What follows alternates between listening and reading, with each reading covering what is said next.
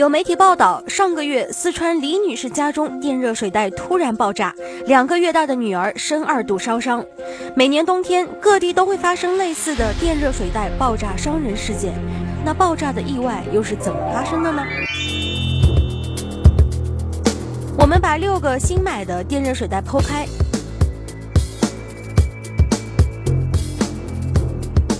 其中一个电热水袋的发热器已经锈迹斑斑，里面的液体也被染黄。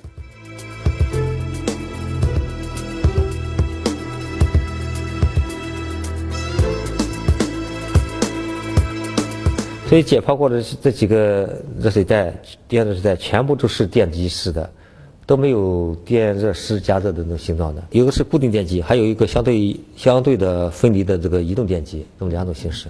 不管是网店购买的一百四十块的电热水袋，还是小商品市场买的二十多块钱的电热水袋，都是电极式热水袋。而根据国标要求，电极式热水袋是禁止生产的。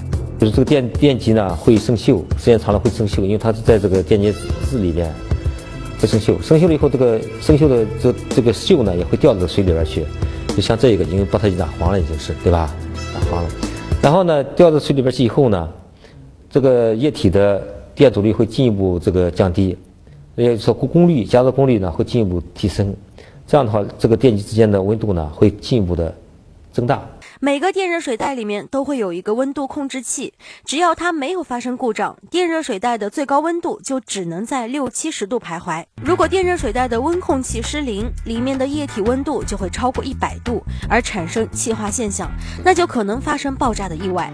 除此之外，电极式热水袋因为靠内部液体导电加热，在充电过程中还存在液体泄漏和触电的风险。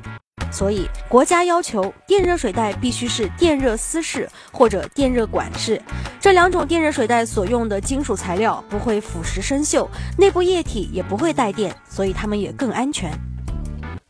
但是，一般来说，现在整个市场大部分都是以电器为主。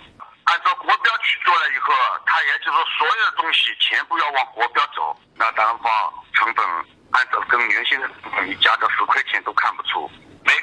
将近要达到二十多块、三十多块，那你想一下，到零售的时候，一个热水袋要变成什么价格了？